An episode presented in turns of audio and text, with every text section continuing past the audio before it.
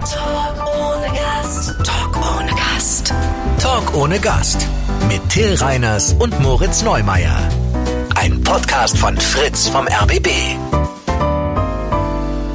Herzlich willkommen zur Talk oder Gast. Herzlich willkommen.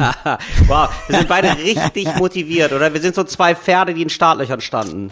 Wir sind einfach richtig so, ne? ausgehungert, ehrlich gesagt, weil wir so wenig. Wir sehen uns auch so selten, Ja, Moritz, also jetzt. weil- also wirklich, ist, also, ja. ja. Und ich glaube, ich meine, wir arbeiten ja auch beide irgendwie, aber es ist halt nichts mehr, also das ist halt immer so meistens Arbeit für eine Vorbereitung und nicht für, ja, ja, klar, wir treten ja auch irgendwie, wir Ja. machen Sachen vor Leuten dreimal die Woche, sondern du machst alle paar Wochen mal was und dafür ich- arbeitet man dann dann. Aber sobald man weiß, oh, ich kann was sagen, Leute hören Ja, das. ist wirklich so. Ja, ist wirklich so. Ich habe das Gefühl, so ich verstecke meine Arbeitslosigkeit. Es fühlt sich gar nicht so richtig an, als hätte ich Arbeit. nee, das stimmt. Ey, und wie geht's dir so, Moritz? Wie ist, wie ist für dich so die, die Tage? Ey, es ist so Sommer in Corona-Zeit ist für mich nur ein halber Sommer. Es ist irgendwie, es fühlt sich nicht so geil an. Ja, das habe ich letzte Woche auch gemerkt. Also ich habe jedes Jahr habe ich so sehr darauf gefiebert, endlich diesen oh diesen Sommerurlaub und du hast dann irgendwie du wir haben gearbeitet immer von September bis Ende Mai und dann oh endlich hast du diesen Urlaub.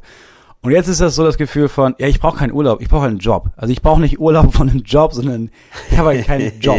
Ich bin halt arbeitslos. Jetzt kann ich ich kann jetzt woanders hinfahren, wo es wärmer Ja. ist und dann bin ich da arbeitslos. Ja. Yippie. yeah. Aber ja, es ist irgendwie, ich, ich freue mich so auf Urlaub. Ich habe noch nie in meinem Leben mich so doll gefreut. Ich fahre ja erst in vier Wochen in Urlaub. Und ich bin mal so richtig gespannt, ob ich wieder zurück darf. Weil ich fahre ja, ich fahre ja richtig Ja. nach Italien. Ich, will, ich, ich sag das jetzt hier einfach mal. Ich fahre nach Italien. Und ich glaube ja, die zweite Welle, die zweite Welle kommt, ne? Da, wirst, da, machen, da wollen wir uns gar nicht in die Tasche lügen. Ja, ja, das- das ist ab September ist Nee, hier richtig passiert. Shutdown und alle schreien und, und sagen so, das habe ich nicht kommen sehen. Also, verstehe ich nicht.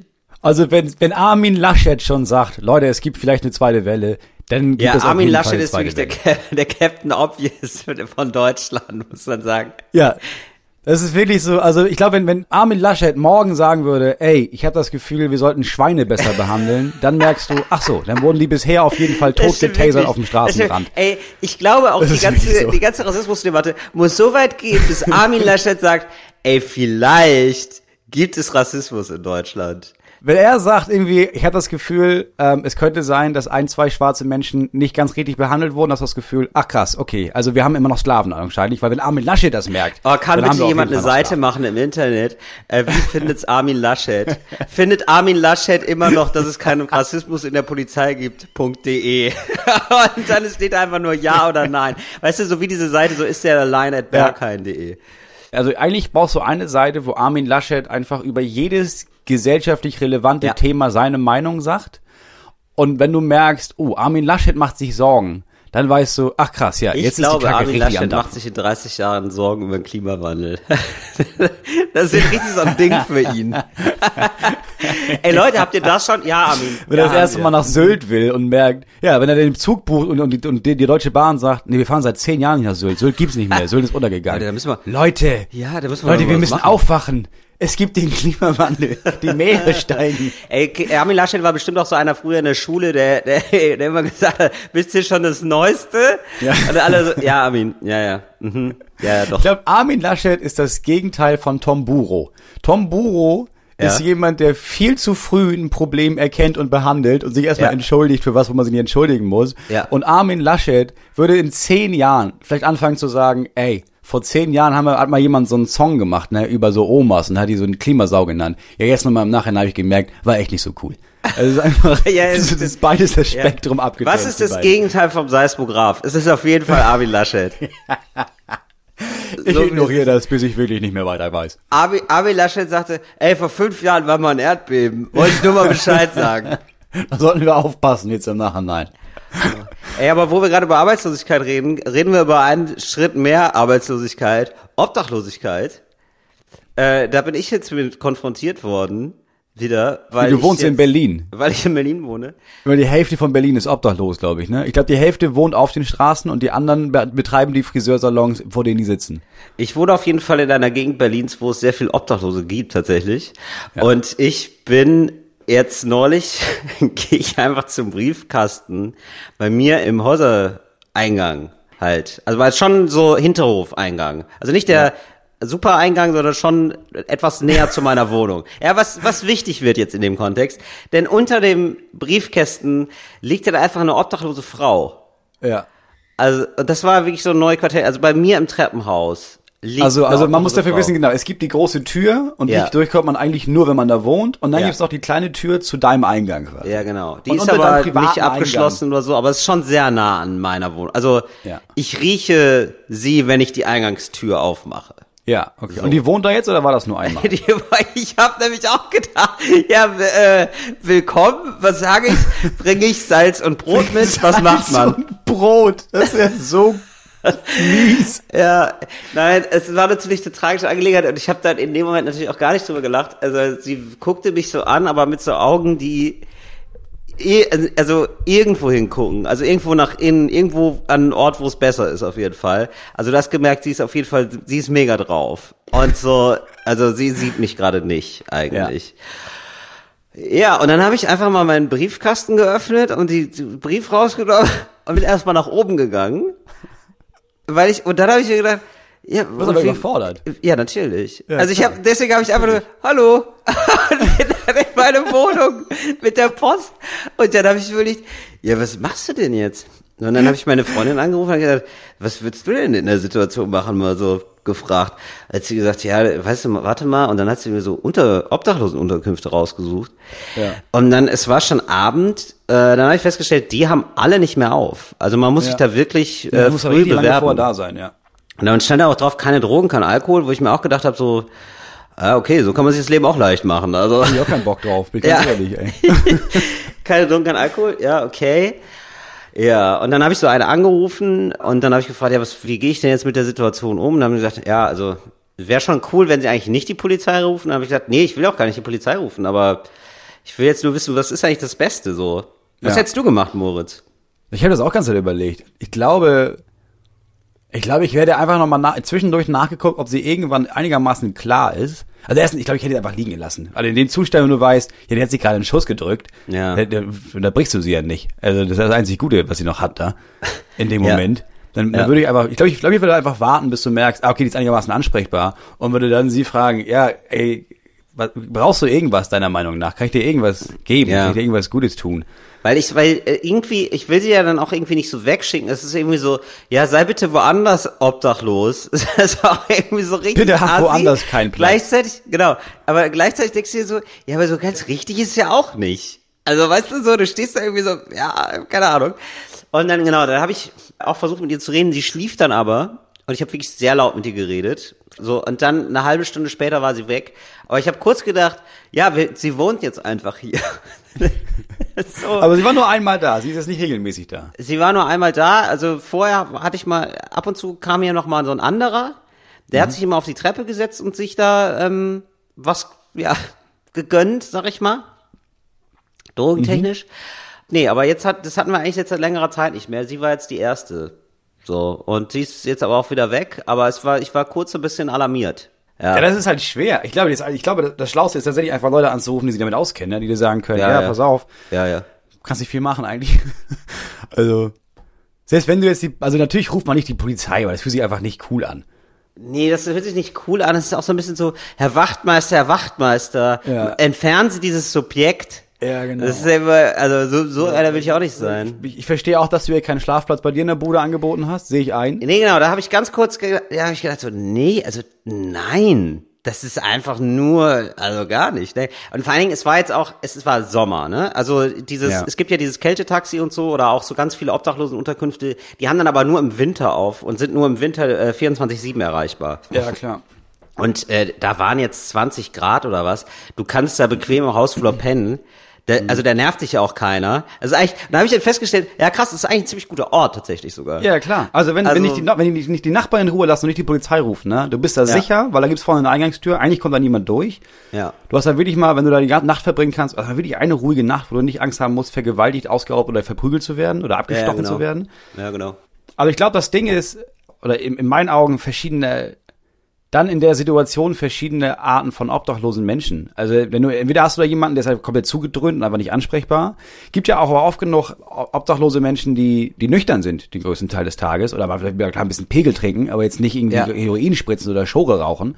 Ja. So und dann, ich glaube solchen Leuten, wenn man kann man dann schon mit denen kannst du ja reden und mit denen kannst du fragen, okay, was hilft dir? Also kannst du, Ja, ich voll. finde, man kann denen dann auch anbieten, ja, vielleicht, Diggi, willst du, willst du eine Dusche? Willst du euch dir ein Brot schmieren? Was ist los bei dir? Ja. Was ist eigentlich los bei dir? Ja, genau. Ich hatte das gemerkt, ich hatte, wir sind ja sehr viel mit dem Zug rumgefahren, ne? im Moment nicht, aber du bist ja, es gab ja immer wieder mal die Situation, ah geil, der Zug fällt aus, du bist eineinhalb Stunden an eben so einem scheiß Bahnhof in keine Ahnung wo. Und dann gehst du dann ein Stück raus, um eine zu rauchen und irgendwie Kaffee zu trinken und meistens siehst du da auch einfach einen Obdachlosen oder eine Ja. Obdachlose. Und ich hatte das Gefühl, ganz oft bei den Leuten, die einigermaßen klar in dem Moment im Kopf waren, dass wenn du dich mit denen unterhalten hast, das war für die schon so ein Riesending. Dass du dich einfach mit denen normal unterhalten hast. Und die haben irgendwas, Ja. die haben meistens auch, ja, die haben ein bisschen wieder geredet und haben Sachen erzählt. Und es war auch kein, es war nicht, es war ein Monolog, kein Dialog. Aber ich hatte das meistens das Gefühl, okay, das, war, das hat ihnen schon einiges gegeben.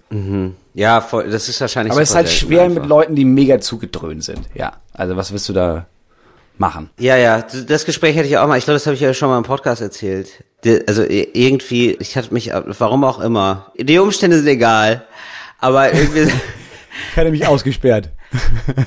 nee, also so eine Frau, die habe ich dann auch häufiger nochmal getroffen, also, also zufällig einfach, weil sie hier einfach ist in dieser Gegend, äh, die einfach nur den, den schönen Satz gesagt hat, probier nicht Crystal Meth. Das ist wirklich scheiße. Und ich habe mir gesagt, ich, ich komme Mhm. Überhaupt nicht auf die Idee, das zu nehmen. Also wirklich gar nicht. Es ist nicht so, als wäre ich jeden Tag kurz davor zu denken, jetzt mal Crystal Meth. Jetzt ist es soweit. Das ist ein bisschen wie der Tipp so, okay, pass auf, im Krieg die Granaten immer so weit wie möglich wegschmeißen. Und ich denke, ja, das ist sehr weit weg von meiner Lebensrealität, bin ich ganz ehrlich. Und das heißt, wenn Absolut. du irgendwann, weißt du, stolperst du mal im Bahnbistro über so eine Portion Crystal Meth, ne? Und Mhm. denkst dir kurz, was soll's? Ich mein, Was soll's? Ich Ah. hab Hunger. Ich hab Hunger, ich hab Hunger. morgen frei. mir ist kalt, ich glaube, der Auftritt wird sowieso scheiße. Dann wirst du dich daran erinnern, dass sie sagt, lass die Finger davon, Reiners, lass die Finger davon. Ja, das stimmt. Können wir jetzt mal über dieses Gedicht sprechen, Moritz? Du meinst diesen Komm- Text? Ja, diesen Text, dieses Also Tanzgedicht. diesen Oder ist es ein Gedicht? Nee, es ist kein nee, Gedicht. es ist ja halt gar kein Gedicht, deswegen war ich so, als du schreibst, ja, ich wollte über Ach das so, Gedicht ja. reden. Okay, ja, kenne ich nicht, habe ich keine Ahnung. Aber du meinst den Text. Ja, Von, du hast recht, äh, es ist ein Text. Es ist der Text von, warte, ich will den Namen, ich will nicht, dass ich den falschen Ja, Namen. genau, Moritz. Dann, dann, äh, bitte. Hangame Yagubi Farah. Sehr gut. So, und also der Mensch, der den äh, Text, Text geschrieben geschrieben, hat, genau. wurde jetzt angezeigt von Horst Seehofer. Ja, sie oder er. Sie lebt übrigens non-binär. Genau, deswegen sage ich das so. Also sie, der, der sieht sich weder als Frau als genau. Mann, ja. Und Er wurde nicht angezeigt von Horst Nee, genau, Seehofer. wurde nicht angezeigt, war war aber kurz, Seehofer war kurz davor. Das ist auch so eine Nach, so eine, das ist auch so eine Nicht-Nachricht. Allein einfach. das zu sagen schon. ja. Ja, aber also, ich meine, das ist schon, also kann man nicht sagen, ja, aber er hat's ja nicht gemacht. Ja, aber wenn der Innenminister eines Landes sagt, ich überlege einen einen journalistischen Beitrag anzuzeigen, dann ist das ja schon krass. Also da muss es gar nicht zur Anzeige Ja, kommen. das ist, das äh, ist ja das wirklich krass. Äh, es ging äh, in diesem Text äh, darum, es war ein satirischer Text. Es war ein satirischer Beitrag, ja. Kurz gefasst ging es darum, äh, dass man die Polizei nicht braucht. Ja, also eine Überspitzung, die man so satirisch macht. Ähm, jetzt ist es so, nochmal zurückgesprungen, ja, dieser Text ist erschienen und du liest diesen Text durch und ich weiß jetzt nicht, wie du ihn findest, aber ich habe so gemerkt, viele in meinem Umfeld verteidigen auch jetzt diesen Text und sind so sehr auf äh, Seite des Menschen, der den Text geschrieben hat. Ich muss sagen, dieser Text ist schon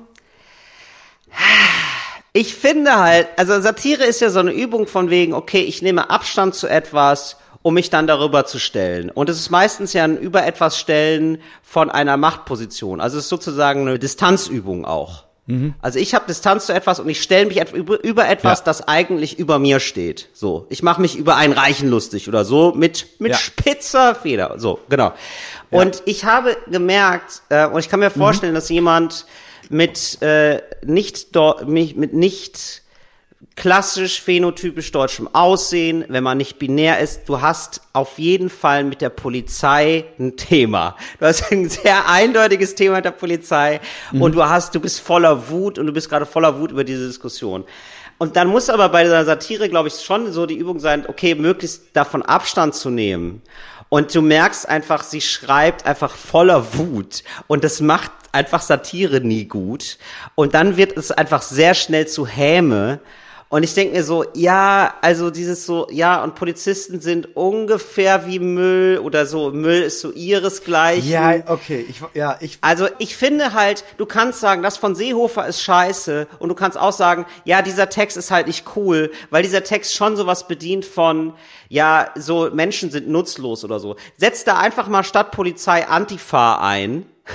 So, also ich meine, was den Text auch anders macht oder so, aber das würde super gehen und es wäre ein 1A AfD-Text, weil es so eine ähnliche Art von Häme ist. Ja, aber genau, aber ist es, es ist es, Ja, ist ist es es nicht. ja nicht. Es ist das ist dieser Punkt, der ganz viele nennen dieses Jahr, aber setz da mal nur, setz da mal schwarze Menschen ein. Ja, aber äh, ist es ja nicht. Es geht ja nicht Ja. um schwarze Menschen, es geht Das um stimmt. PolizistInnen. Ja, Und ich finde, ja, ich finde, wenn man mich jetzt fragt, ja, fandst du den Text satirisch gut? Nein, das ist einfach nicht gut gemacht, der Text. Also es ist einfach, es ist auch jemand von jemandem geschrieben, bei dem du merkst, ja, diese Person hat wenig Ahnung von Satire. Also es ist einfach keine Satirikerin, Ja. was auch immer.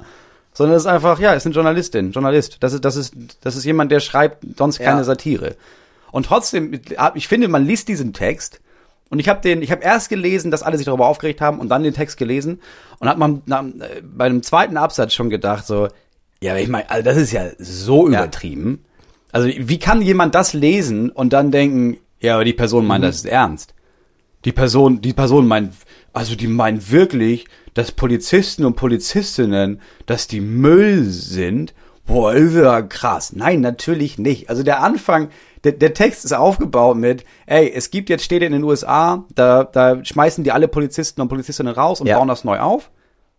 Und jetzt brauchen ja, jetzt haben wir in Deutschland 200.000 Polizistinnen und die brauchen ja. Einen neuen Job jetzt. Was können die denn machen? Ja, und dann ist es, ah, die können, die sind alle scheiße und das ist, ah, die sind, die wollen ja auch nicht auf dem Biobauernhof arbeiten, was ein unheimlich merkwürdiges Beispiel ist. Und am Ende sollen die auf den Müll, weil das sind, alle- die Leute Ja. sind alles Müll.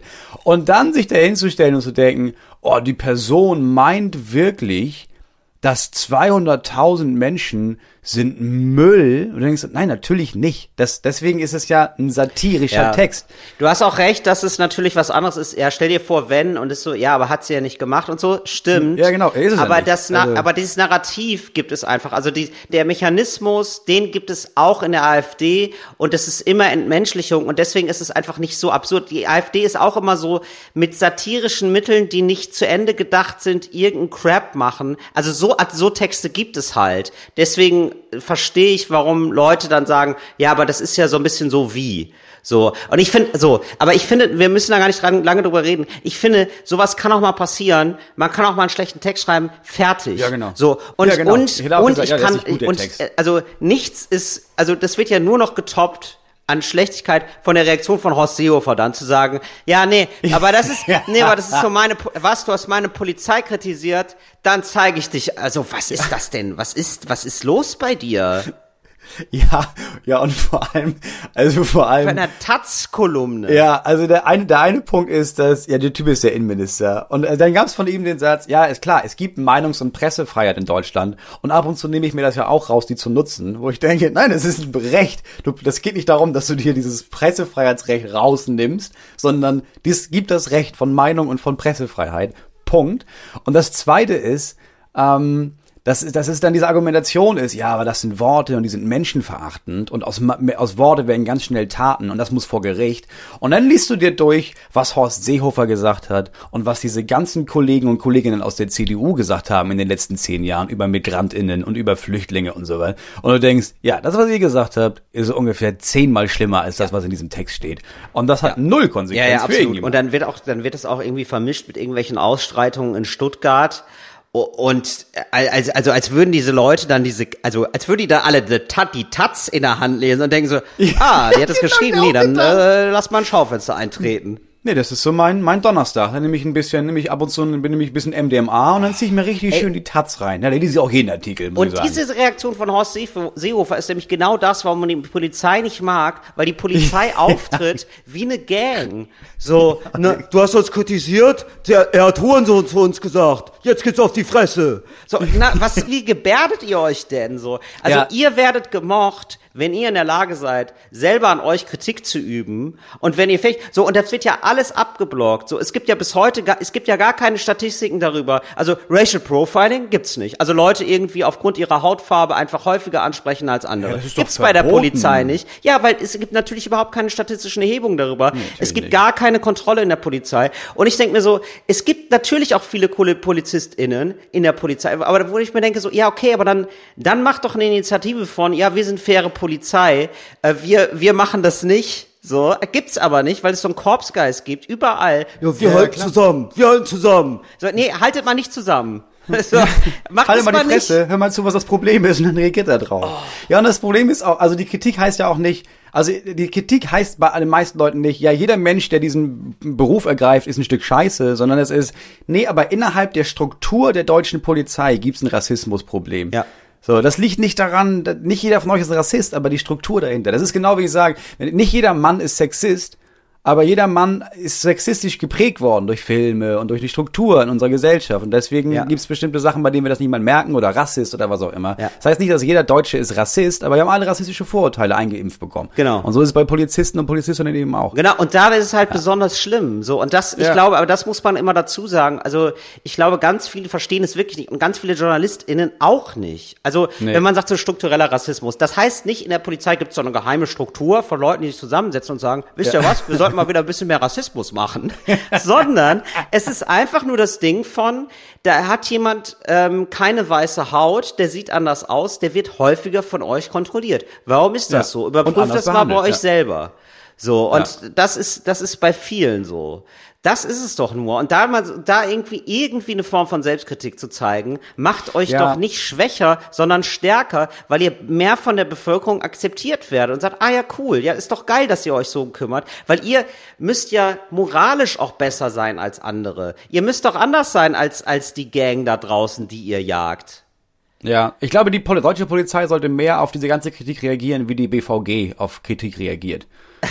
so, weil die BVG das immer schafft, das ist, was alle sagen, oh, ihr seid immer zu spät. Berliner Verkehrsverdienung, ey, der S-Bahn ist immer zu spät. Und dann kannst du dir sicher sein, ja, okay, dann überlegen die sich, dann überlegen die sich eine Kampagne, wo sie genau das ansprechen und nicht auf so eine Art und Weise von, wir nehmen das nicht ernst, sondern, ja, das stimmt, wir sind immer zu spät, aber wir machen da jetzt auch irgendwie mal einen Witz drüber oder wir geben zu, Ja. dass das so ist und sagen, wir bessern uns, aber auf eine coole Art und Weise. Und das müsste die Polizei Ja, auch machen. wär. Ey, ihr könnt rassistisch sein, aber macht es auf eine coole Art und Weise. das wäre das wär richtig lustig. Nee, nicht rassistisch sein, Schon wieder drei schwarze Hops genommen. Ja.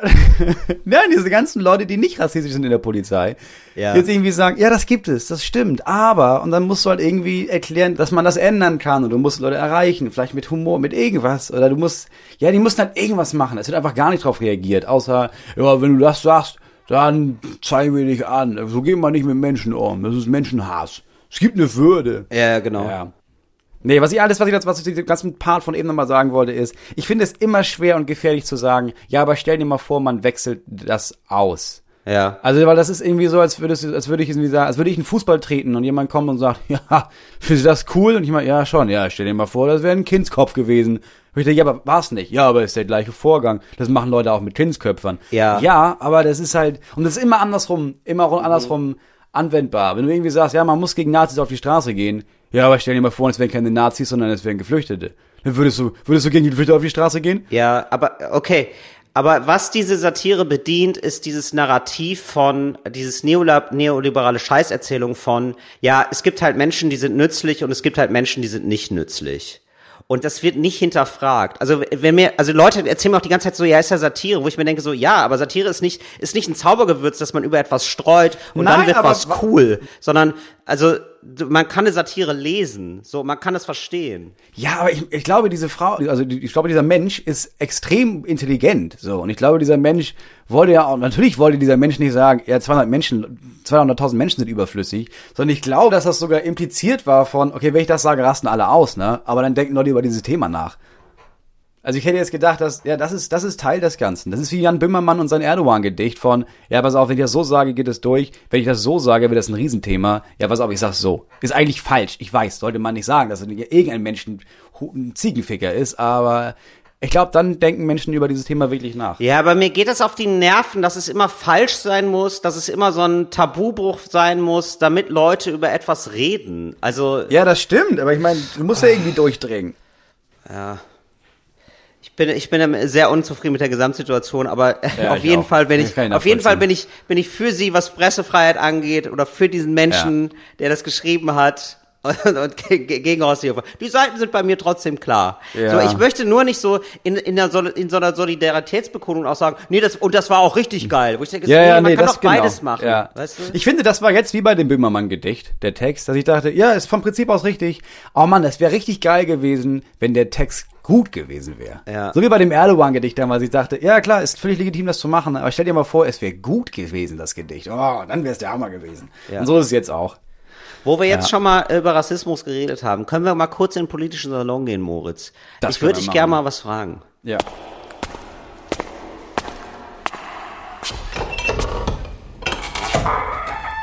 Der politische Salon. Und zwar, was hast du damals in der Schule eigentlich über Kolonialismus gelernt? Ich, ich plane gerade diese Sendung, äh, die Anstalt, da mache ich mit so und da geht es auch um Rassismus und deswegen habe ich in Vorbereitung so ein bisschen was gelesen. Und auf einmal bin ich so darüber, also und, ähm, da hat eine ähm, schwarze Autorin äh, darüber geschrieben, wie es ist, als äh, POC in Deutschland aufzuwachsen und dann über die Wurzeln deutschen Rassismus geschrieben, die im Kolonialismus liegen von Deutschland, also so im äh, 19. Jahrhundert.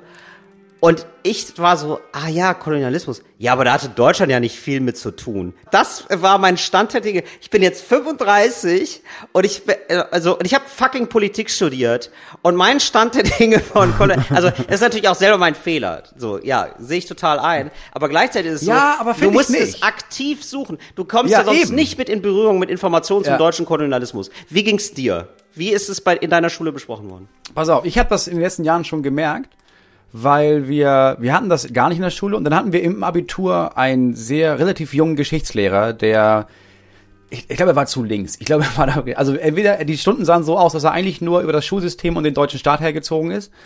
Ähm, und ehemalig ist in der DDR aufgewachsen und war überzeugter, krasser Anarchist und Kommunist. Und war extrem enttäuscht, als die DDR gefallen ist, weil er meinte, es war alles scheiße, keine Frage, aber ich, wir hatten alle die Hoffnung, okay, die ganzen Assis gehen raus, dann machen wir die Grenze wieder dicht und dann bauen wir mal einen richtig sozialistischen Staat auf. Und deswegen Ja. war er tief enttäuscht. Und der hatte dieses, dieses Rassismus- und Kolonialismus-Ding richtig, das war ihm anscheinend richtig wichtig. Ja. Das heißt, wir haben, ich glaube, zwei Monate nur über diesen Herero-Aufstand und diesen Völkermord an Ja. den Herero Ja. geredet. Wow. Und deswegen dachte ich, ja, okay, klar, das weiß, das weiß man ja.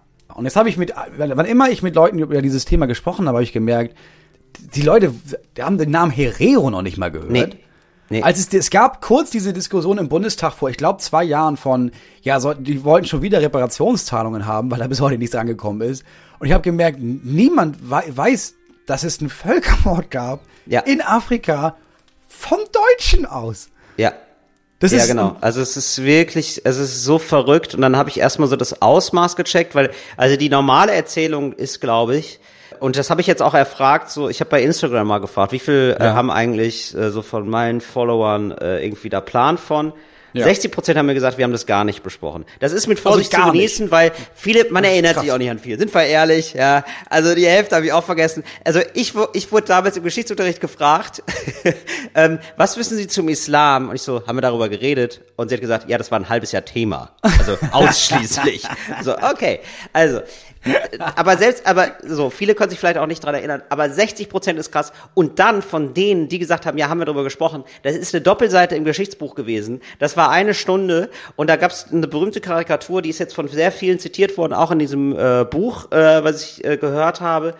Äh, und zwar dieses so, alle stehen irgendwie um eine Weltkarte und der Deutsche kommt zu spät zur Aufteilung der Welt, weil der Engländer und Ja, der ich erinnere Franzose. Ja. sich schon was gesichert haben. Ja. Und es wird so ein bisschen alles sehr verniedlicht. Ja. Also so im Sinne von, Wir ja, sind ja zu spät also, eingestiegen Ja, wir sind zu spät eingestiegen. Schade eigentlich, naja, Schwamm drüber. So, äh, so und äh, das Dann guckt man sich mal an, wie groß Deutsch-Ostafrika war. Ja, genau. Und Deutschland war die drittgrößte Nation. Es war so viermal so groß äh, ähm, zeitweise wie das Deutsche Königreich, die Fläche.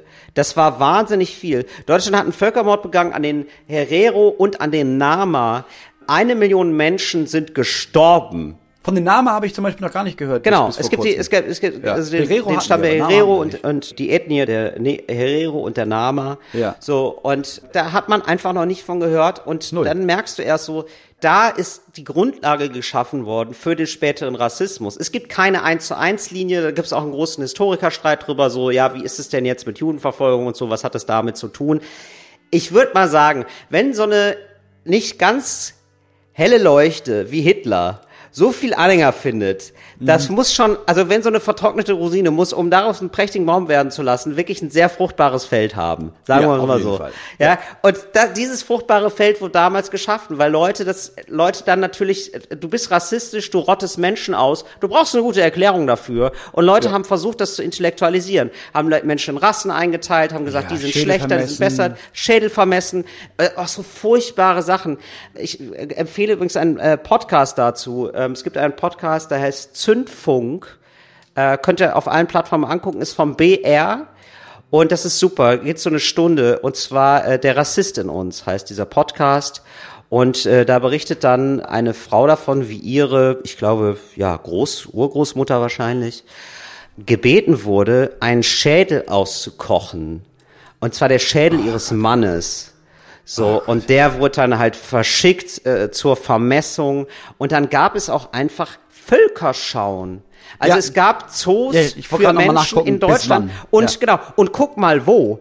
Hagenbeck. Hagenbecks Fucking Hagenbeck aufgerufen. in ja. Hamburg. Hagenbecks Tierpark bis 1940. Genau, bis, also so, und das, heißt, da sind Menschen aus Afrika, aus den Kolonialgebieten Deutschlands verfrachtet worden dahin und die mussten dann spielen, wie sich, Ja. wie sich Deutsche rassistisch vorstellen, Ja. wie da die Eingeborenen so sind. So Uga-Uga-mäßig halt. Ja, ich habe das mal, ähm, wenn ich da einhaken darf. Ich habe äh, einen Text gesehen von einer von einer schwarzen Schülerin in Hamburg. Es war nicht, es war so Poetry Slam mäßig. ja. Und ähm, die haben dann so als Klasse geforscht und so Texte daraus gemacht. Und es gab, es gibt so einen Bericht, so ein Tagebuch von so jemandem, ich weiß nicht aus welchem Land der kam. Es mag Tansania sein, aber ich kann mich auch irren. Und der wurde geholt nach, nach Deutschland. Und zwar unter falschen Versprechungen. ne? Es hieß so, äh, der, der Typ war irgendwie, der war relativ hoch in der, in, der Stammeshierarchie. Und dann wurde der eingeladen als Repräsentant nach Deutschland mit so ein paar anderen. Und hier hat er dann gesagt bekommen, ach so, nee, das ist eine Völkerschau. Also du bist jetzt hier einfach, wir wollen mal wissen, wie, wie die Schwarzen so aussehen.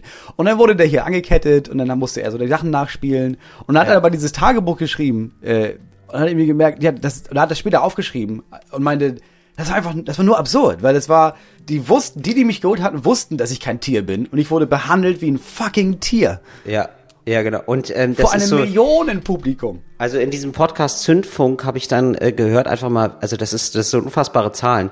Da wurden 35.000 Menschen verschleppt, dafür, nur für diese Menschen Nur für die Volkerschau. Nur dafür. Und ähm, Krass. das haben gesehen, 35.000. das haben gesehen, eins, also, also die Zahl kann ich immer noch nicht fassen, 1,5 Milliarden Menschen. Ja. Ein- Also die, quasi die Welt. Ja. Krass. So. Und ich Weil finde, wenn, also die haben sich sowas Rassistisches angeguckt und das, und ich finde, das ist doch so eine Zahl, wo man sich dann äh, vergegenwärtigen kann. Ach so, das ist gemeint mit struktureller Rassismus. So, der, weil das ist ja dann in die Leute gepflanzt. Der Gedanke von, es gibt Menschen, die sind minderwertiger als andere. Und heute äh, zeigt sich das noch in ganz vielen Dingen, aber ich glaube, heute zeigt sich das vor allem im Gewand von, naja, die sind zumindest anders und dann gibt's immer so, dann gibt's so Erzählungen immer dazu. Ja, der Schwarze ist so und so, der Weiße ist so und so. Ja. Und, in, und das zeigt sich dann halt für Leute, die hier leben und nicht weiße Haut haben, wo dann angenommen wird, da ist, da ist ein Schwarzer in der Uni und dann ist die, dann, dann ist die Grundannahme, ach so, der wird hier wahrscheinlich putzen. So, und in, in solcher Reihenfolge, in solcher Abfolge kommt, kommt es immer wieder zu solchen Grunderzählungen, rassistischen Grunderzählungen. Ja, und das fand ich und- irgendwie total und ich glaube, vom, vom zeitlichen Ablauf muss ich mich nochmal vergegen, vergegenwärtigen. Also das, diese Völkerschau gab es bis 1940. Ne? Ja. Das heißt, es leben heute noch Menschen in Deutschland, Mhm. die als Kind eine Völkerschau besucht haben. ja.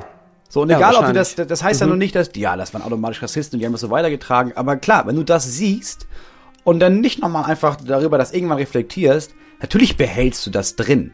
Und natürlich hat dann dein Ein Umgang mit solchen Menschen Einfluss auf deine Kinder. Und der, das geht ja über Generationen weiter. Und unbemerkt Ja, genau. wird nicht gerade eingepflanzt, du, alle Menschen sind gleich.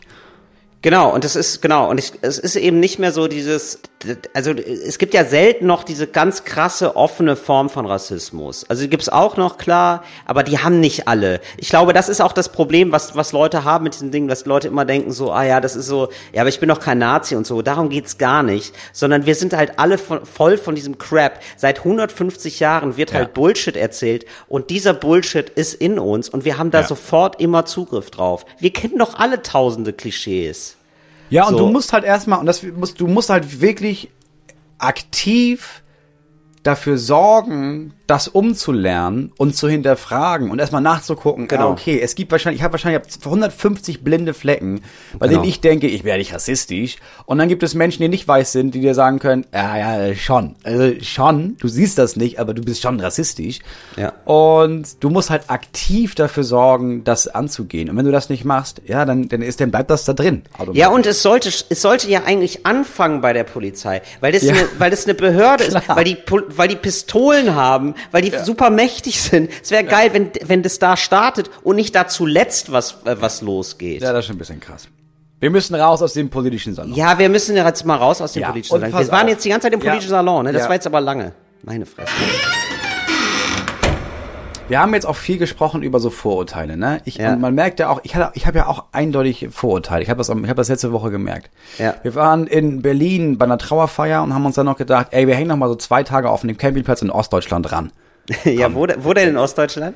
Im, im tiefsten Brandenburg. Tiefstes Brandenburg, sehr schön. Schönes Fritzgebiet, da haben wir jetzt echt alles abgedeckt. Ja. Obdachlosigkeit und, aber in Brandenburg kaum jemand obdachlos, oder? Das, das stimmt. Mhm. Also ich sag mal, die haben alle, die haben da alle einen Dauercampingplatz. Also die haben da alle einen Wohnwagen. Die haben da schon eine Art von Zuhause.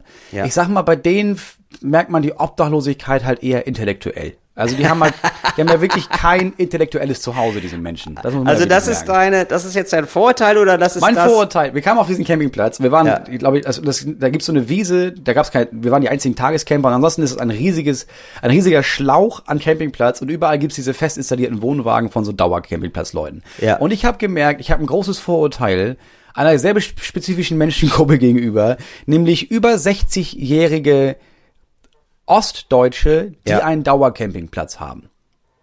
Ey, Mutz, du suchst aber auch diese Orte. Also was Ja. erwartest du Man denn? muss sich das mal angucken. Ja, aber also mein, bei jedem Menschen, den ich da getroffen habe, war mein erstes Gefühl, hundertprozentig, die hassen Ausländer und glauben, es gibt kein Corona. Hundertprozentig, glaube ich, hundertprozentig, dass sie, dass sie so sind. ja, ich auch. Und ehrlich meistens gesagt. wurde das, ja, natürlich. Ja, ich glaube es ehrlich gesagt auch. Meistens wurde das widerlegt. Also meistens, was mir geholfen hat, ich meine, es war für die auch schwer, ne? Wir kamen da mit unserem VW-Bus und ich bin da ausgestiegen. Ja, meiner mit eurem Hippie-Mobil. Mit unserem. Hippie-Mobil. Ja? Ich kam da raus mit diese- meiner ich- Aladdin-Hose, den Genau, wollte ich gerade Barfußschuhen und meine Nägel waren lackiert. Ich sehe Ja. ein, dass man da erstmal zweimal guckt, ne? Absolut. Mit so einem westdeutschen Kennzeichen. Aber dann Ja. stiegen aus meinem Auto halt diese drei braun gebrannten, nackten Kinder, die dann sofort in die nächste Schlammpfütze gelaufen sind, um sich da einzureiben. Und irgendwie fanden das alle niedlich und haben uns Duschmarken geschenkt. Das war alles ganz nett. So. An dem Geil, dritten. dass ich euch Ja, Duschmarken wirklich. aber auch Ja, geschenkt. Oh, die wirklich. Kinder sind dreckig. Aber ist gut. Ja, ich fand's, es war nett gedacht. Ja, war Es war so, ne, man braucht zum Duschen so Magen, ne. Vorne ist schon zu, wir am Sonntag, ne. Hier, ne, hier hast mal zwei. Ach, ah, ja, ist voll nett. Okay. Ähm, und dann gab's da so krasse Kontraste. Es ist halt ehemalige DDR, ne? Also es Ja. gab anscheinend eine Familie von so jungen Leuten, die ausschließlich nackt dahin kommen. Wusste auch jeder. Das sind Wow. auch die einzigen. Also es war jetzt kein Nacktcampingplatz. Alle waren angezogen, aber eine Familie lief nonstop nur nackt darum. Ja. Das war für alle in Ordnung. Und dann der dritte Wohnwagen, die dritte Parzelle da, wenn du, wenn du da reinfährst, hatte so ein großes Schild an dem Gartenzaun angebracht. Und auf dem Schild stand, hier endet die Bundesrepublik Deutschland, Oh, fuck. Grenzübergang zum Deutschen Reich. So, Oh, fuck. ja.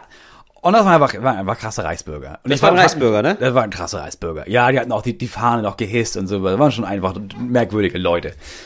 Und erst habe ich mich gewundert, warum das für alle okay war, weil, also anstatt warum da kein, nicht der, der Campingplatzbesitzer oder die Besitzerin hingeht und sagt, die kannst du mal das Schild abnehmen, das ist einfach nur peinlich. Aber es wurde so toleriert. Und ich habe da gesagt, gedacht und gedacht, ich habe da irgendwie gestanden und gedacht, ja, aber wie, was macht man jetzt mit solchen Leuten? Und ich habe mir überlegt, vielleicht sollte der deutsche Staat an so einzelnen Leuten so Exempel statuieren.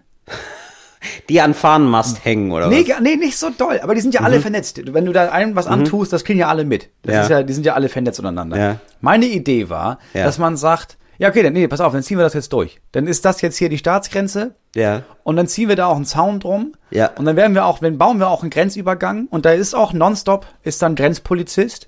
Ja. Ähm, dann stellen wir dir den Strom ab. Ja. Und dann kannst du natürlich, kannst du gerne äh, aus deinem Garten rauskommen nach Deutschland. Ne? Kannst ein Visum dann, beantragen. Klar, du kannst ein Visum beantragen. Dann gibt's Ja. Mhm. erstmal auch natürlich eine Kontrolle. Da äh, Wareneinführung, das kostet ja Steuern. Erstmal Quarantäne wegen Corona, 14 Natürlich. Tage. Ja. Es gibt ja aber auch, es gibt ja kein Handelsabkommen. Also das heißt ja erstmal zahlst du natürlich den, den Mehrwertsteuersatz nochmal oben drauf für alles. Dann zahlst du natürlich, natürlich. darfst du ja auch nicht einfach so irgendwas einkaufen und in deinen Garten bringen. Kannst ja nicht einfach, Warenverkehr ist ja nicht frei. Gibt's ja kein Schengen-Raum, das neue Deutsche Reich. Es muss verzollt werden. So, und dann natürlich bist du auch mal krank. Aber das ist ja das ist ein großes Problem. Du bist ja nicht in Deutschland krankenversichert. Also du bist, klar, wahrscheinlich bist du in einem neuen Deutschen Reich krankenversichert, aber dann bau da halt dein eigenes Krankenhaus. Ja, aber es gibt keinen Arzt da. Nee, du willst, du willst die Straße hier benutzen. Ja, das kostet natürlich. Es gibt Das Maut. kostet Geld. Das ist eine extra eingeführte Maut für, nur für Bürger des neuen Deutschen Reiches. Oh, das finde ich ziemlich dann- geil, ehrlich ja. gesagt. Das habe ich auch schon oft gedacht, die Leute fertig. zurücknerven. Ja, richtig Ja. zurücknerven. Und dann immer, wenn er kommt, immer ein neues Formular. Haben sie das Formular noch gar nicht? Ach so. Und dann wirklich in so, Ja. so drei Stunden Schichten und dann wirklich nonstop auch da klingeln. Und Ja. dann sagen sie, ach so, haben Sie das Formular noch nicht ausgefüllt und so. Was ist denn bei Ihnen für eine Zeitzone? Bei uns ist gerade äh, Nachmittag. Ja, und das machst du bei ein paar, machst du so pro Region bei einer Person. Ja. Nur um klarzumachen, wer hier der Chef ist. Find ich Und nur so ein bisschen, um ein bisschen Angst zu machen vor, nee, klar kannst du Reichsbürger sein. Da kannst du für dich Meinungsfreiheit, kannst glauben, was du willst. Wenn du anfängst, wirklich aktiv zu werden, ja, dann werden wir das auch. Nee, also du hast jetzt angefangen, so eine Richterin hier irgendwie zu bedrohen. Ja, da würde ich sagen, dann, dann machen wir die Grenzen mal dicht für ein paar Wochen, ne? Weil, ja, Ja. dann müssen wir erstmal ein bisschen Friedensverhandlungen führen jetzt. Ja, genau. Finde Ja, ich genau. mega gut. Das fände ich super. Stacheldraht drum und dann einfach wohnt er da in seiner Parzelle. Ja, soll er ja machen. Ja. Und dann immer sofort sagen, nee, nee, ich weiß. Ja, ja, du hast komplett recht. Du hast ja recht. Ja, klar. Ja, das klar. ist dein Königreich, natürlich. Natürlich. So, wir können gerne mal anfangen, Verhandlungen aufzunehmen. Ja. ja. Euer Durchlaucht. Sehr gern. Wir können doch jetzt nicht, nicht mit dem Auto langfahren. Also haben Sie einen deutschen Führerschein? Nee, also das, das geht so nicht. Habe ich neulich noch gelesen, 47 Prozent der Einwohner in Berlin sind nicht in Berlin geboren. wird 47 Be- Prozent. 47 Prozent. Bald wird Berlin Boah. übernommen von, also es sind dann weniger in Berlin geboren als ja, Zugezogene. Das ist ja wirklich die große, die, der, die große, der große Austausch. Das ist der große Berlin-Austausch. Ja. Das habe Ja. ich dann, das habe ich, also ich habe ja, ich habe es ja nie ernst genommen, wenn Leute meinten, wir werden hier ausgetauscht. Aber bei euch ist das schon Realität. Bei uns ist es Realität und ich muss sagen, krass. es ist richtig gut. ich ich kann's echt nur empfehlen. Weil jetzt nur mit so Berlinern möchte man auch nichts zu tun haben. Also, es sind schon gute Leute dabei, ne? Gar keine Frage. Aber ich sag mal so, viele Leute, die in Berlin geboren sind, haben auch die Angewohnheit, einem auch die ganze Zeit zu erzählen, dass sie in Berlin geboren sind. Und das ist ja und das interessiert mich ja wirklich gar nicht. Nee, Also, das es ist irgendwie so- komisch. ja, ich kann ja nicht stolz darauf, Deutsch zu sein, aber als Berliner, da geht schon. Das kenne ich immer noch so aus Dating-Profilen. Das war immer, also so dieses so, ja, bin, äh, ich bin eine echte Berliner Göre. Ich bin, ja, da wunderst du dich, aber ich bin hier aufgewachsen. So, ja, cool. Cool für dich. Und denk, wow. Ja, dann swipe ich in die andere Richtung, weil Richtig das mega special. anstrengend. Ja. Oh, Ähm, wir sollten, hast- wir so, Ja, sollten mal die Klischeekiste aufmachen. ja, die Klischeekiste. Die Klischeekiste. Ey Moritz, da bin ich nämlich auf die auf die Klischeekiste bin ich nämlich gekommen wegen Philipp Amthor. Philipp Amthor hat doch jetzt hier die, die große deutsche Politikerhoffnung in der CDU, hat doch jetzt ein bisschen, hat sich ein bisschen verkalkuliert, hat, Hat sich er so, das, ne? Ey, und es ist so geil, weil Philipp Amthor ist bei, äh, ich glaube, die hieß Hum Hubertus Intelligent. Bei, Ja. bei da war der Direktor bei der Firma. Und da hat er vergessen, mal nachzufragen, was die eigentlich machen. also, äh, was macht er eigentlich? Und er so, ja, so viel mit Internet, äh, so Gesichtserkennung. Und da hat er wohl vergessen auch zu fragen, kann ich das mal sehen? Sondern hat sofort gedacht, ah cool, weil die Leute so seriös waren. Wer war dabei? Das ist nur gut. Gutenberg. Ja, der alte Gutenberg ist wieder dabei. Und dann hat er sich gedacht, nee, das klingt ja super seriös. Wenn, wenn Hans-Georg sogar der Maaßen. Gutenberg da mitarbeitet. Und Hans-Georg Maaßen, so erwiesenermaßen super rechter Vollidiot. Und da hat sich Philipp Amthor gedacht, nee, das sind geile Leute. Und dann ist er mal auf Reisen gefahren und hat Geld eingesammelt und hat dann diesen Leuten von der Firma irgendwie so einen Termin besorgt im Wirtschaftsministerium. Und die haben dann mit dem Wirtschaftsministerium geredet. Und das Wirtschaftsministerium, sogar das Wirtschaftsministerium hat sich gedacht, was sind das denn für strange Leute? Also mit denen reden wir auf keinen Fall wieder. So, und dann kam das irgendwie alles raus. Also Philipp Amthor macht in seiner Funktion als Bundestagsabgeordneter, macht er die Türen auf für irgendeine scheiß Firma. Äh, bezahlt geht's dafür. noch? Ja. Genau. Und hat dann, wird da bezahlt für. Und zwar bezahlt für richtig perfide mit Option. Er tut ja jetzt so, als ja, da wusste er nicht, dies, das. Nee, das ist von vorne bis hinten geplant. Denn Optionen musst du nicht anzeigen. Er hat Aktienoptionen geschenkt bekommen. Mhm. Die laufen so irgendwie unterm Radar, die musst du nicht öffentlich machen. So, und wo ich mir denke, so, nee, Alter, du bist es, du bist gerade erwischt worden beim, Besto beim bestochen werden. Ja. Das ist das Problem. Nicht, ich habe mich angreifbar gemacht, das ist nicht das Problem. Du bist korrupt, Ja. Digga. Ja, das ist nicht, du bist nicht, ich habe mich angreifbar gemacht. So, ja, genau, du bist einfach fucking korrupt und das ist nicht cool. Du kannst es nennen, wie du willst, und das kann man auch nicht mehr weglachen. Das war ja sein Versuch, dieses, ja, ich bin halt jung, was soll ich tun? Ich hatte keine Ahnung.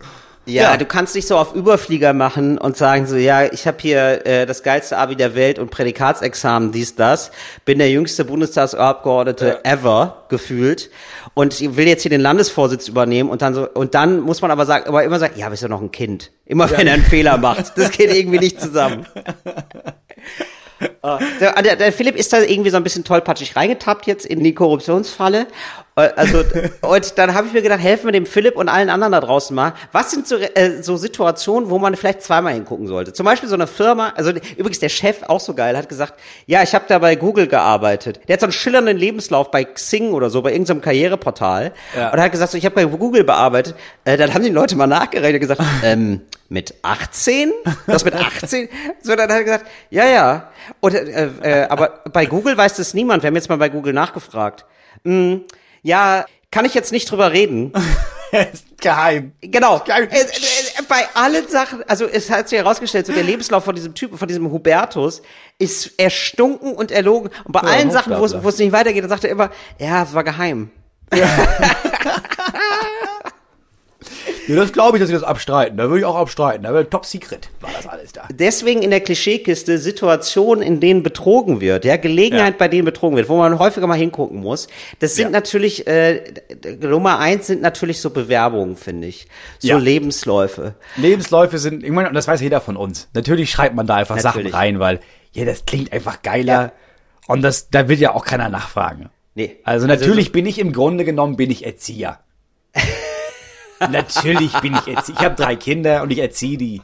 So, ich schreibe jetzt Genau. nicht die Schule dazu, weil wo ich den Abschluss habe, weil wer braucht einen Abschluss? Also es ist, die Schule des Lebens am Ende des Tages. Ja, genau. Oder so, oder so Klassiker aus, wo du, wo du wirklich noch mal nachfragen solltest in der, in der Personalabteilung. So, Forschungsaufenthalt in Barcelona. Ja, ist sofort Semester, Semester, Freunde. Drei Semester lang erstmal gar nichts machen. An welcher Universität haben Sie da geforscht? das war die Universität des Lebens. Ja, genau. Ja, also ich meine, das ist selbst bei uns, also selbst bei Wikipedia. Ich habe bei Wikipedia bei mir steht, ich hätte den Weidener Literaturpreis gewonnen. So, vielleicht, vielleicht mag das so sein, dass es da bei den Weidener Literaturtagen, dass es da ein Poetry Slam gab, auf dem ich den vorletzten Platz gemacht habe. Aber der Poetry Slam an sich hat dann wohl den Weidener Literaturpreis bekommen, den sich, klar, vielleicht an den Abend jemand ausgedacht hat. Und trotzdem habe ich den ja gewonnen am Ende des Tages. Also Geil. Der, ja, und Kai, was habe ich auch übrigens. Und ich, ich, okay, ich muss hier mal das Geheimnis lüften.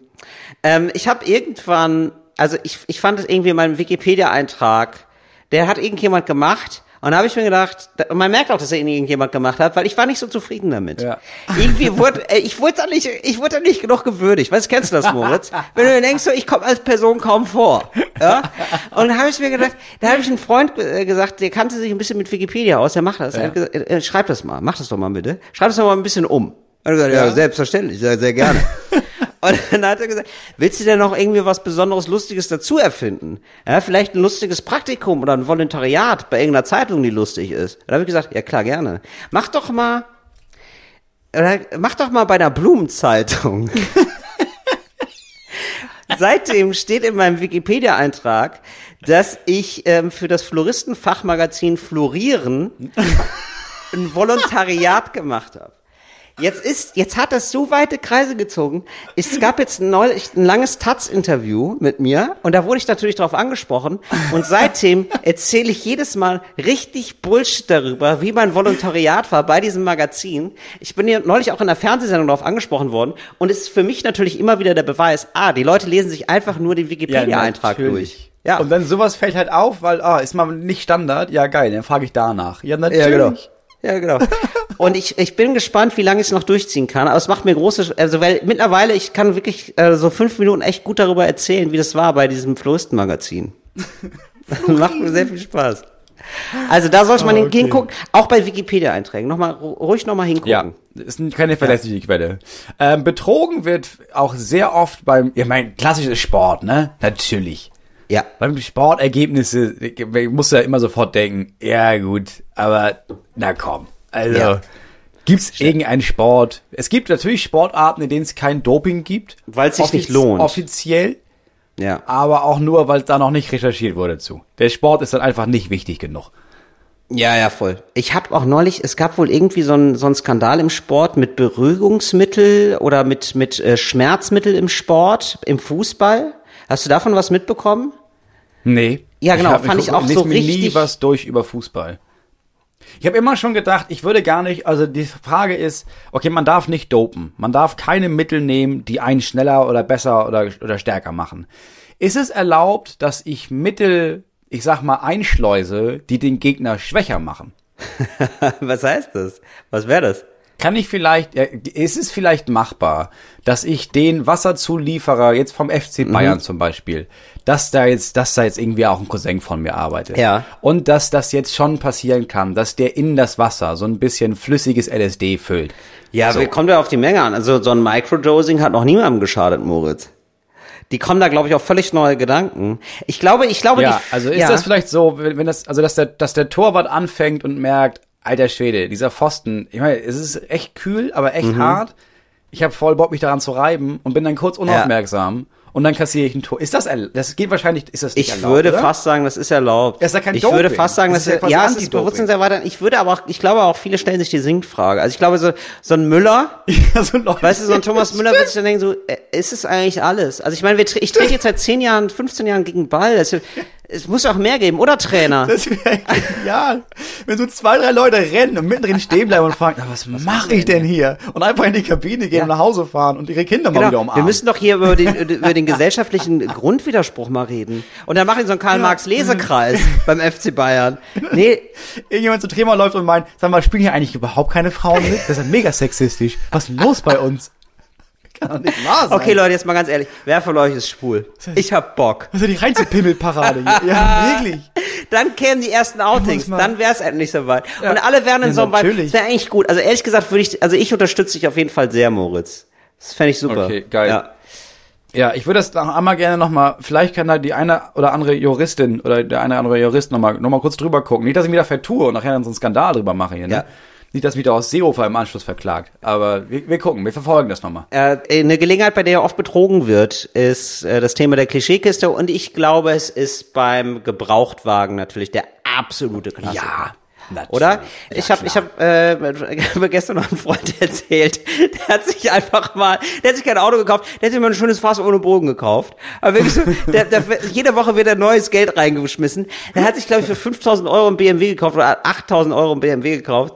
Und er hat jetzt schon 4.000, 5.000 Euro da reingesteckt. Aber wirklich binnen kürzester Zeit.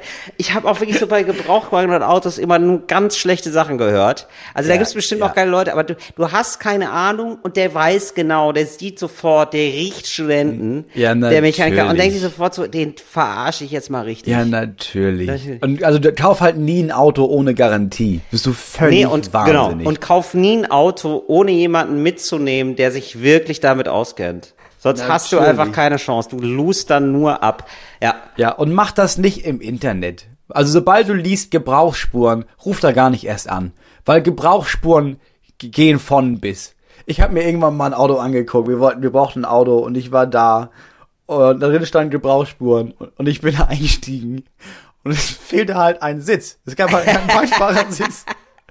Und dann meinte ich, was ist denn hier los? Und er meinte, ja, das, das meine ich mit Gebrauchsspuren. Also das Auto ist halt, wurde halt viel gebraucht und ist halt jetzt nicht mehr so gut. Ja, aber das sind nicht Gebrauchsspuren. Oh, das ist schon richtig frech, Alter. Und das hat er so vergessen zu erwähnen in der Anzeige. Und auf der anderen Seite denke ich, ja, okay, das ist dann so ein Trick, die anzulocken. Aber wer geht da hin? Und dann kommt raus, ach so, da fehlt ein Sitz. Und die denken sich, ach so, ja gut, aber ich bin jetzt schon hier rausgefahren. Ja, jetzt kaufe ich das Auto auch, dann halt ohne Sitz. Ja. Oh. Ja, das ist, also ich habe da größten Respekt und ich würde auf jeden Fall jemanden mitnehmen, der richtig Plan hat. Ja. Sonst äh, Gebrauchtwagen, ja. Also natürlich, natürlich, also ich glaube auch so viele Gebrauchtwagenhändler setzen darauf, die, also die machen ihr Geld mit Leuten, die sich verarschen können. Es ist so ein bisschen so wie Pokerspiele. Ich habe mir mal erklären Ja. lassen, wie die Profi, Profi-Pokerspiele das so machen. Und man denkt ja so, ah, die sind in so, immer so großen Turnieren und gewinnen dann Geld und so. Es gibt auch einfach viele, die ganz gezielt Leute abziehen, die Poker nicht so gut können. Und sich immer an so natürlich. Tische setzen, wo du merkst, ah, den kann ich gerade ausnehmen und dann wird er einfach gnadenlos fertig gemacht. Ja, es reicht, ich meine, es reicht ja schon, dass du Profi bist. Und dann gehst du ins Internet und spielst in diesen Online-Casinos gegen irgendwelche Hansel, die sich denken, oh, ich habe letztens auch mal gepokert, ich hab mal wieder Bock, ich pack mal 50 Euro auf den Tisch. Ja, und dann sind das halt seine 50 Euro. Ja, natürlich ziehst du solche Leute ab. Mir ist es neulich passiert, Moritz. Ähm, ich wurde darauf hingewiesen, dass ich noch Guthaben habe beim Online-Poker. Ach, wirklich? Oh, ja, wirklich. Okay, ja. Und dann habe ich mir gedacht, ja, bevor es jetzt verfällt, spielst du mal wieder ein Röntchen, das geht ja ratzfatz weg. ich hab auch, ja, ich denke mir auch jedes Mal, äh, so irgendwann so nach einer Stunde, ja, also die Karten sind einfach nicht gut. Ich gehe jetzt einfach mal all in, Ja, genau, weil die sind ja seit einer Stunde nicht gut. Jetzt muss ich genau aber, ich, ich will's rappeln sehen, Ja, Freunde. ich will jetzt das Rappeln sehen oder ich höre auf. Aber Ja, genau. Ja, und dann ja, sind einfach diese 30 Euro wert. Natürlich an irgendeinen Profi-Pokerspieler. Bin, ich, natürlich. bin ich absolut von überzeugt. Ja, klar. Ich finde, also so ein typischer Ort für Betrügen ist auch, äh, wenn du so Handys kaufst und Handyverträge machst in Läden, die aber jetzt nicht direkt von dem Anbieter sind. Wir hatten Ja. in Bremen so einen Laden und ähm, der war von, also da war so ein Vodafone-Schild oben drüber und alles. Ja. Und dann war ich da und hab Vertrag gemacht, Vodafone-Vertrag, und habe später gemerkt, ja, das, das ist einfach eine Riesenverarschung. Und dann ein halbes Jahr später hat gegenüber von dem Laden ein Vodafone-Laden aufgemacht. Und dann war ich nochmal da und der meinte, ach so, nee, wir sind ein Vodafone-Laden. Der hat einfach nur ein Schild von Vodafone. Das ist alles. Das, das ist nicht, die sind nicht Vodafone. Und hat dann nochmal den Vertrag durchgeguckt und meinte, ja, da hast du dich einfach richtig krass verarschen lassen. Also einfach richtig, das ist, ich habe keine Ahnung, hier zahlst du das noch oben drauf, da zahlst du das noch oben drauf. Also hättest du einfach das bei uns gemacht, bei Vodafone, hättest du 30 Euro weniger im Monat bezahlt, tatsächlich. Wie viel zahlst du jetzt für dein Handy, Moritz? Na, jetzt bin ich ja, das ist ja Jahre her. Ich glaube, Ja. ich zahle für alle, also für das, für mich und das meiner Frau, ich glaube 84 Euro im Monat. Ja, ich glaube, das ist okay. Zu zweit ist super. Ja. Ja, ja. Ja, zu zweit und ich habe ich hab unendlich viel. Ich habe nicht unendlich Datenvolumen, aber ich habe irgendwie, wir haben zusammen, glaube ich, weiß nicht, 50 Gigabyte oder so oder 40. Ja, Das das reicht. reicht. vollkommen. Ja. Ja, das ist super. Handwerker ist auch noch so eine Gelegenheit, bei denen gerne Ja. betrogen wird. Immer wenn du einfach, Ja, wenn Leute dir irgendwie voraus sind in etwas, wo du gar keine Ahnung von Ja. hast. Gibt immer die Gefahr, dass der- abgezogen wird. Der klassische Satz, so, nee, das müssen wir hier alles rausreißen. Das Bad müssen wir eigentlich komplett neu machen. Ja. ja aber der, der Wasserhahn tropft. Ja, ja, aber das hängt ja alles miteinander zusammen. Ja, sicher. also, ich kann das jetzt reparieren, aber das sieht in drei Wochen ist die Badewanne kaputt. Ja. Also, wa- warum hängt es mit der Badewanne zusammen? Ich kann ja nur, das nur das machen, ne? Aber, also ich meine, beschweren Sie sich nicht, wenn Sie hier in zwei Wochen Wasserdurchbruch haben, das ganze Haus absinkt, ne? Ja, müssen Sie wissen, müssen Sie wissen. Ist Ihre, ist Ihre Entscheidung. Das ist Ihre Entscheidung. Ja, ich würde es nicht machen. Ich wäre ja gar nicht eingezogen, sage ich Ihnen ganz ehrlich. Ja. Aber ist okay. Ja, Autowerkstätten. Auch ganz, da ist auch ganz beliebt der Satz mit, ja, haben wir gemacht. Ich hätte noch zwei, drei andere Sachen gefunden. Äh, sollen wir die, sollen wir die mitmachen noch? Und wenn Nee, du dann genau, nicht oder wenn die fragst, gar nicht ja, fragen, was, was, ist so was kostet geil. das dann? Mhm, mhm. Sondern einfach so, ja, ja klar, wenn das gemacht werden muss, ja, ja, ja, ja, klar, dann kommst du da hin und dann sagst du, wie viel Geld? Jetzt habe ich nicht, so viel Geld besitze ich nicht, Entschuldigung. Was denn? Hätte ich mir ein neues Auto kaufen können für. Ja, genau. Oder, oder Leute, die das schon dann mitmachen und du hast aber gar nicht Ja gesagt.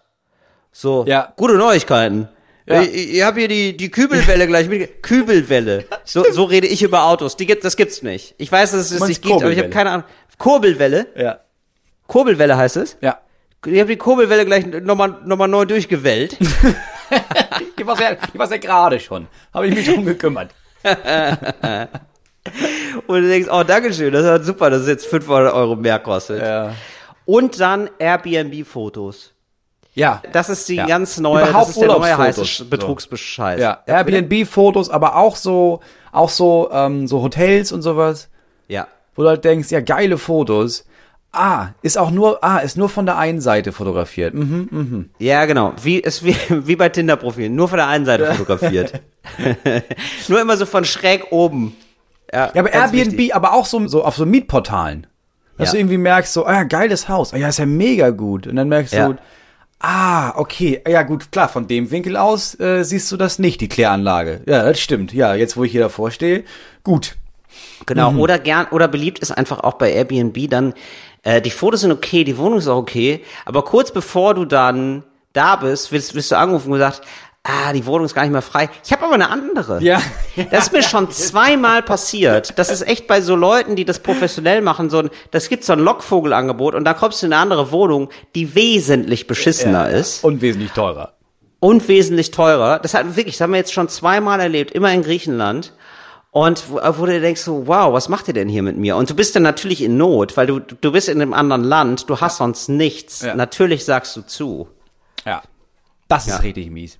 Aufpassen, Philipp. Bei diesen Gelegenheiten auch wieder bitte aufpassen. Herr Amtor, reißen Sie sich zusammen, damit Sie nicht im Nachhinein da irgendwie nackt in Athen liegen und denken, aber ich war so jung, ich hatte keine Ahnung. Ja. Ich, wus ich wusste ja nicht. Ich wusste Jetzt bin das ich ja angeklagt. Jetzt bin ich schon wieder angeklagt, nur weil ich eingebrochen bin. Ich wollte Wir machen die Klischeekiste wieder Ministerpräsident zu. Ja, so damit. Ja, ich glaube, man muss einfach allgemein aufpassen. Man muss einfach aufpassen, dass man nicht verarscht wird, weil das passiert extrem schnell. Und ehrlich gesagt, im Nachhinein ist auch oft die eigene Schuld. Hör, man darf Ja. nicht so gutgläubig sein. Ich bin total gut, glaube ich. Ich, Ich möchte auch, mir das ja. aber auch nicht kaputt machen. Nee. Ich, ich weiß dann lasse ich mich lieber einmal im Jahr verarschen, aber dafür habe ich drei, vier Mal im Jahr dann eine gute Erfahrung. Ja, das ist eher auch meistens so, dass ich denke, ja, warum soll der lügen? Also, Ja, bringt doch nichts. Und dann lügen die und dann merkt man, ah, ja, okay, die haben gelogen. Ja, schade. Ey, weißt du, wer- weißt du, wer auch lügt? Melania Trump. Habe ich jetzt, die hat jetzt ein Buch äh, verfasst und, im- und ich festgestellt, ja, also Trump ist natürlich der König der Lügner, aber sie hat auch gelogen und zwar in so Sachen, die richtig dumm sind. Sie hat nämlich gesagt, sie könnte so viele Fremdsprachen und dann ist rausgekommen, nein, stimmt einfach, einfach nein. nein. Du kannst halt kein Italienisch. Mega Aber gut, über so Sachen zu lügen, wo es Ja. eine Minute dauert, um was zu widerlegen. Und dann, Ja. aber dann musst du halt auch die Eier besitzen, zu sagen, äh, doch, kann, ich- kann ich doch. Sag mal. Ja, genau. Ich nicht. Das ist ja so. Und dann bist du so in der, in der Insane-Welt von Trump. Ja. So, dann, dann steigst du in diese Welt ein. Ja. Ja, also das finde ich wirklich so, come stai? Hä?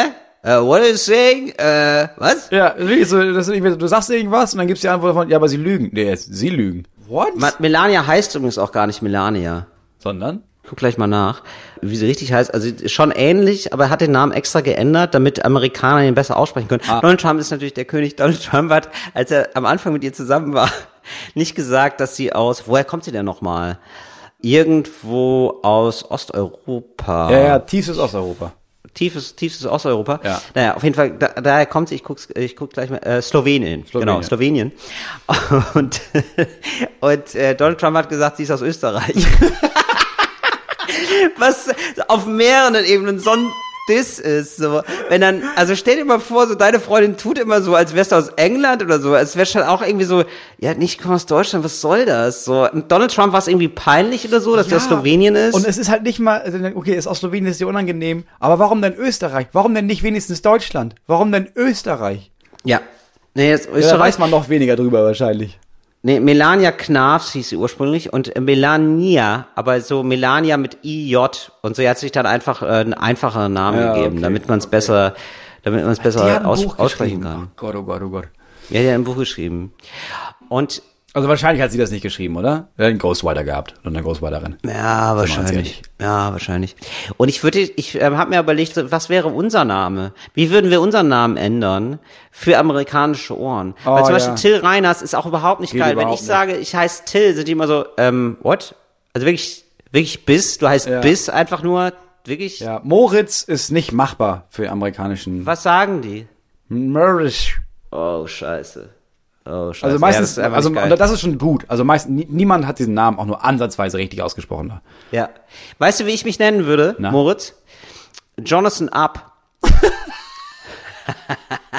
weil Jonathan, einfach weil ich den Namen mag, jeder kann ihn aussprechen und auch in Deutschland geht's. Ja? Jonathan Up. ja, und ab UP einfach nur, ja, weil es aufwärts geht, weil es aufwärts gehen soll bei mir. Und der Name zeigt es schon an. Die, die, bei Jonathan Up denkt niemand, der ist down. Ich glaube, ich glaube, mein Name wäre ähm, Jeremiah Finnings. Jeremiah Phoenix. Oh wow, das klingt nach, das, das klingt klüger als du bist, Ja, Moritz. das ist der Grund. Ich bin aber extrem klug. Sind das so, ach so krass. Und wo, wo haben Sie, wo, wo ist Ihre Professur? Ist in der Schule des Lebens, sage ich immer. Ja, aber äh, ja, Jonathan wäre auf jeden Fall, ich fänd's, ich fänd's geil. Sag nochmal den Namen bitte, deinen? Jeremiah Finnings. Jeremiah Phoenix. Ja, ja, klingt auch gut. Jeremiah und Jonathan wären wir dann. Ja, das wäre auch ein Podcast. JJ. J and J. Ja klar. JJ, der Podcast. JJ is talking without any Two- guests. Two Tonight. Germans are talking about America oder so. Finde ich gut. Ja, aber da würde ich Fuß halten. Ich würde es auf jeden Fall, ich würde mich auf jeden Fall umbenennen. Das ist ein kluger Move. Ja, auf jeden Fall. Ja, weil Till Reiners kann niemand aussprechen. Moritz Neumeier kann niemand aussprechen. Nee, da muss man, Ja, aber irgendwann, wenn wir, wenn irgendwann, wenn wir groß rauskommen in Amerika. ja. Jonathan Up. Ich meine, das dauert nicht mehr lange, ne? Aber ich glaube, bald, sag ich mal, wenn die neuen, wenn dieses 5G kommt und diese Sendemasten völlig ausgerastet, ne? Und man die noch Ja. größer baut und alles, dann empfängst du auch in New York City Fritz Radio. Und dann, dann kommt unsere Zeit. Jonathan, Ja, aber dann kommt du empfängst ja Zeit. schon Fritz Radio mit 4G, wenn man ehrlich ist. Ja, ja, aber ja nicht im Radio. Internet, jetzt auch in den USA. oh. Sehr schön. Moritz, hast du noch was auf dem Herzen? nee, wir haben, wir haben aufgenommen jetzt am Sonntagnachmittag, ne? Ist eigentlich mega entspannt, ehrlich gesagt. Finde ich ganz gut. Ich bin auch mega entspannt gerade. Ich bin richtig tiefenentspannt. Ich, ich werde jetzt gleich nochmal baden gehen, glaube ich. Ich sitze hier in meiner Küche und schwitz mir den Ast ab. Ach so, ich dachte, du meinst jetzt, in, ja, wo, in die Badewanne oder Ja, was? Badewanne. Ja, richtig schön kalt, mich mal kalt Richtig duschen. schön kalt in die Badewanne. Ja, okay. Ja. Ja, glaube ich, weiß ich nicht, ob das die Fritz-Hörer und HörerInnen jetzt wirklich interessiert hat, dass du dich gleich nochmal in deine Badewanne legst, aber. Nee, aber sonst hab ich will den Leuten noch ein bisschen Normalität vermitteln auch. So viele sind doch jetzt irgendwie hier bei, also für viele ist dieser Erfolgspodcast mehr. ich weiß, wenn du es oft genug sagst, wird einfach so ein, so ein, so ein Dieser Alltagsbegleiter. bald wöchentliche Erfolgspodcast. Ey, ich habe jetzt in letzter Zeit häufiger Leute getroffen, deren einziges Geschäftsmodell darin besteht, den Leuten zu erzählen, wie geil sie sind. Ja. Und das, da möchte ich ein bisschen was von abhaben. Ja, okay. Ja, wir machen Deswegen, das. Also der ähm, Erfolgspodcast und der auch mit Abstand erfolgreichste Podcast von Fritz Radio. Ja, der Erfolgspodcast Talk ohne Gast sagt Tschüss zu euch und hey, schreibt uns doch mal, was ihr so macht am Sonntag. Weißt Das du, ist, dann ja, auch, eine, das ist aber dann auch eine wirklich- Bindung das ist sehr aufbauen. fishy. Weißt du? Das ist wirklich extrem fishy. Ja, das ist extrem verschieden, läuft aber. Und was wir auch bräuchten, äh, von anderen Podcasts lernen heißt Siegen lernen, wir bräuchten auch mal so einen Kosenamen für unsere Zuhörerinnen und Zuhörer. Also zum Beispiel die Toggies habe ich mir gedacht, weil Talk ohne Gast wird ja TOG abgekürzt. Da kann man, kann man sagen, hallo Toggies, herzlich willkommen zurück bei eurem Erfolgspodcast. Achso, wie das? Hackies meinst du? Genau. So wie Hakis oder Möwis oder so. Okay. Ja, Wie- ja, wie findest du das, Moritz? Ja, Toggies.